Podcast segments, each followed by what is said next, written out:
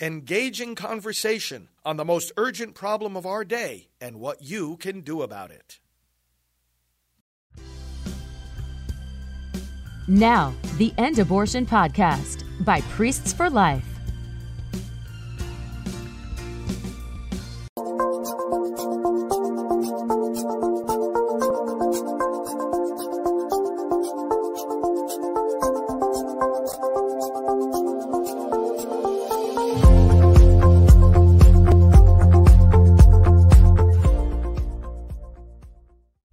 Hello, this is Janet Morana, Executive Director of Priests for Life. You know, on today's program, this is a topic that I think troubles a lot of women.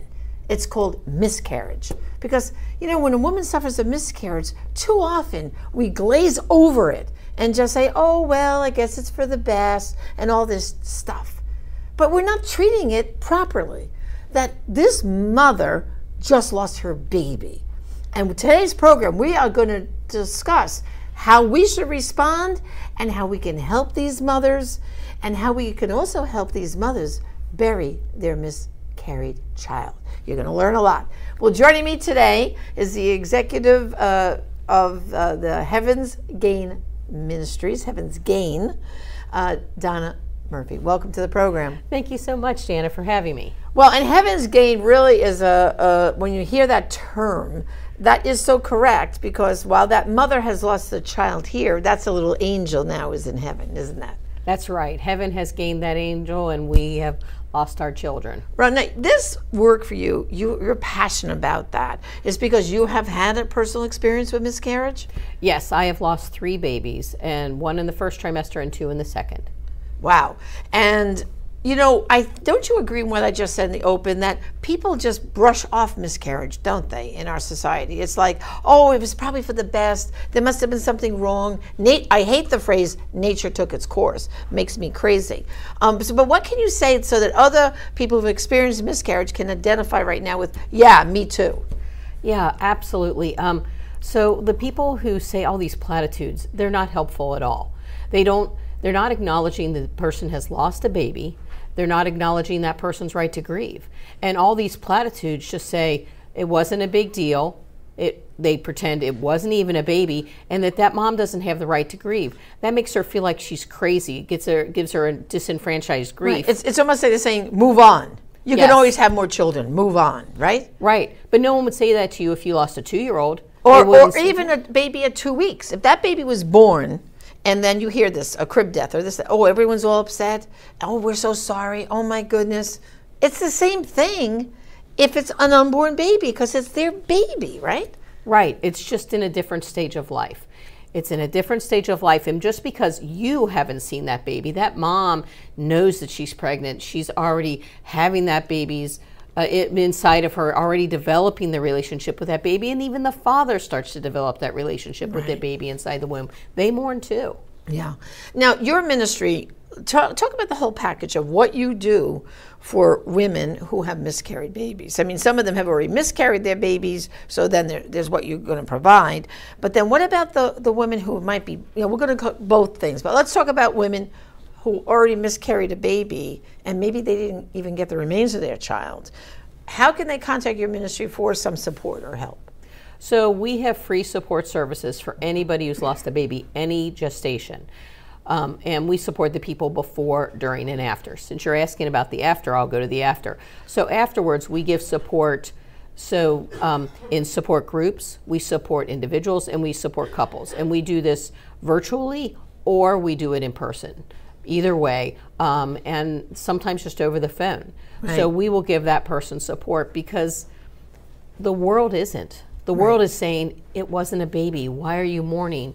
What's wrong? Right. And and we will say, yes, it was a baby. You truly lost a baby that can never be recreated. And the website to go to to contact you for that help?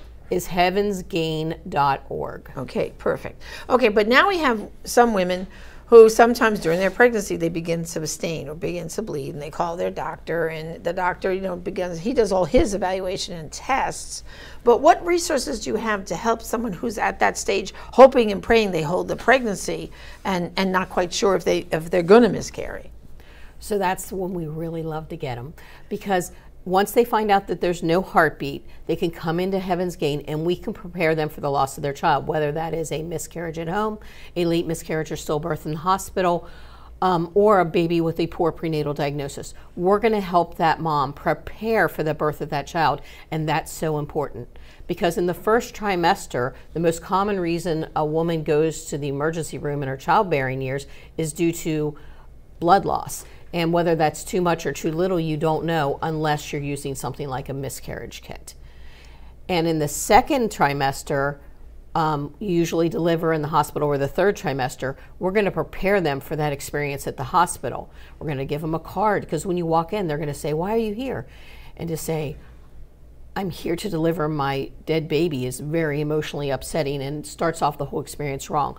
So, what we're going to do is we're going to do as many things as possible to prevent traumas that happen during loss and try and help them move past that. And so, um, move, move, I should say, to skip over the traumas, not move past, skip over the traumas so they can get to the grief and then get to the healing. Wow, that's great. So you have some of these actual resources. Can we can we Sure. get those? Let, let's Sure. let's explain this all. So this is part of a miscarriage kit. You'll see that there's a colander, I mean, a um, specimen hat that has measurements in it. So you can actually measure the amount of blood loss. There's also a colander that goes inside of here to catch the baby and the placenta in case somebody would want testing.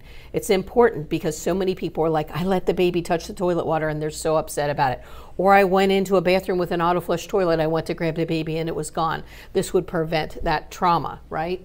Then, after you do find the baby, there's a little vessel to put the baby into that you can take and eventually bury in a, some type of casket.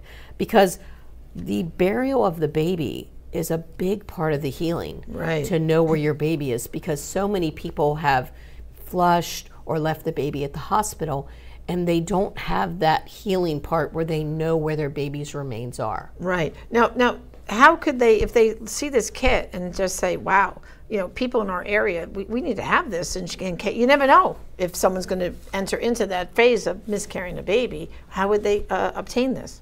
Yes, so you can go to our website, heavensgain.org, and click on miscarriage kits. And not only is the kit there available um, to buy, but there's a video that explains how to use the kit. It's a 14 minute video, it's very descriptive on exactly how to use this kit so we can save women's lives because they will know how much they're bleeding and also help them to find their baby's remains so they can bury that baby and have healing. That's great. Now, if they have the remains and they want a proper burial, you also have the little caskets and all that, don't you? We do. We have caskets for babies of all gestations, from the smallest little baby in the first trimester all the way through full term. Um, when we lost our son, who was eight inches long, we went to four different funeral homes and two cemeteries, and everybody said there is no such thing created for a baby that small to bury them. He's eight inches long. What am I supposed to do? Leave him at the hospital um, for them to put him in medical waste? No. Um, so we got a chest and buried him in that, and we said something better needs to happen. Right. My husband said we should do this, and I said no. But then the Lord, Lord, I heard the Lord's call to do it, and doggone, I had to say he was right. That that's terrific. Um, and so they go to the website. They can order then the little casket and everything. They can order a casket, they can order a miscarriage kit, or they can just go and find out about our support services and get our free support services. That's terrific. Now, the other obstacle in this whole chain here, I know, is the hospitals. In so many states, there are no laws on the books, right, to um, give parents the right to demand the remains of their child so they're not put off in medical waste, right? So, what's, what's the landscape out there? So you are so right about this. Less than half the states have laws permitting parents of miscarried babies to take their baby and either bury or cremate their baby. So this is with miscarriage, and miscarriage is different in every state, but in general, in most states, it's 20 weeks. And so that could be a 10 inch long baby that they could just say, no, we're going to take your baby and place him in medical waste. And when we lost our child in Ohio, there were no laws in Ohio giving parents the right to their baby's remains. Wow. And so we wrote to them in 2008, and the Parents Grieving Act got passed. And so, state by state, we are also working on trying to help people in the different states to get these laws enacted because when you're in the middle of it, you're not you're not up for that fight. No. At that point, you're not up for that fight. And so we want to get those those laws enacted now so that when somebody goes through that, they do have the right to bury their child. That's right. And so, what would you say the number out of the 50 states? How many would you say protect parents' rights to get the remains of their child? About. About 25. Well, we're not doing good. That's only half. We got we got to do a lot better, don't we? We do. Yeah, we do. Well, I would say even if the laws are not there in your state, the minute the doctor says you've had a miscarriage, you have to come to the hospital, and I'll meet you there. Blah blah. You you just can you say up front right there, I want the remains of my baby, right? You can say it, but they may not follow. but they it. may not follow it. And also, all the laws for all the different states are on our website. So even in Ohio, we recently had uh, a client who had already had one loss and had, was able to bury her baby's remains, but the office staff told her that there are, that she could not have her baby's remains, and she said, "No, I've been to Heaven's Gain. I know the laws in the state of Ohio. I have the right to my baby's remains." Oh, so that's great. They can go there now and see the laws in their state. Yes. So now they're empowered with information, right? Absolutely. Boy, oh boy. You know what? I think, uh, Donna, every woman who goes to an OB- OBGYN should make them aware of this because then if they have someone who's miscarrying, they know how to gently help her have the remains of her baby, right? That's absolutely right. Recently, I was at a doctor's office talking to the staff, and I didn't know the doctor was online watching my presentation. And he said, Where have you been for the past 40 years? We have needed you. We needed you. We needed it. And then finally, I just want to say, you know, if someone has a friend who who miscarried a baby, then why don't you send a sympathy card, just like you would for any other loss? Why don't we send sympathy cards, right? We Condolence should. cards. Wouldn't, Yes. shouldn't, wouldn't that help? Uh, there's really not a, such a thing out in you know the stores to buy, but just take any card and just write that you're so sorry. Well, you could take a sympathy card that says condolences on your loss, and then you could write, "We're so sorry you lost your baby.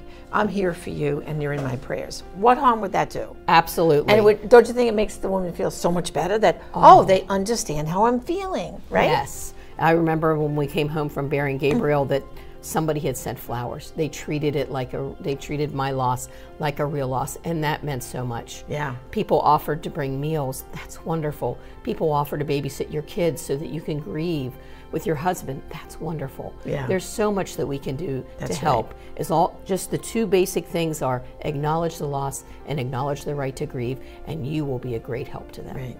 Well, thank you for joining me, Donna. It was an eye-opening conversation. Well, brothers and sisters, now you know a little bit more about miscarriage, but don't let that stay here. I'm counting on you. If you know someone who's having problems in their pregnancy and might miscarry, speak up. Tell them about the resources of Heaven's Gain. Maybe they won't miscarry, but in case they do, you'll be right there to stand with them. And also, too, brothers and sisters, it's up to you. Don't let this stay here on the airways. Spread it wide. And again, this is Janet Morana, Executive Director of Priest for Life. Thank you for joining us. God bless.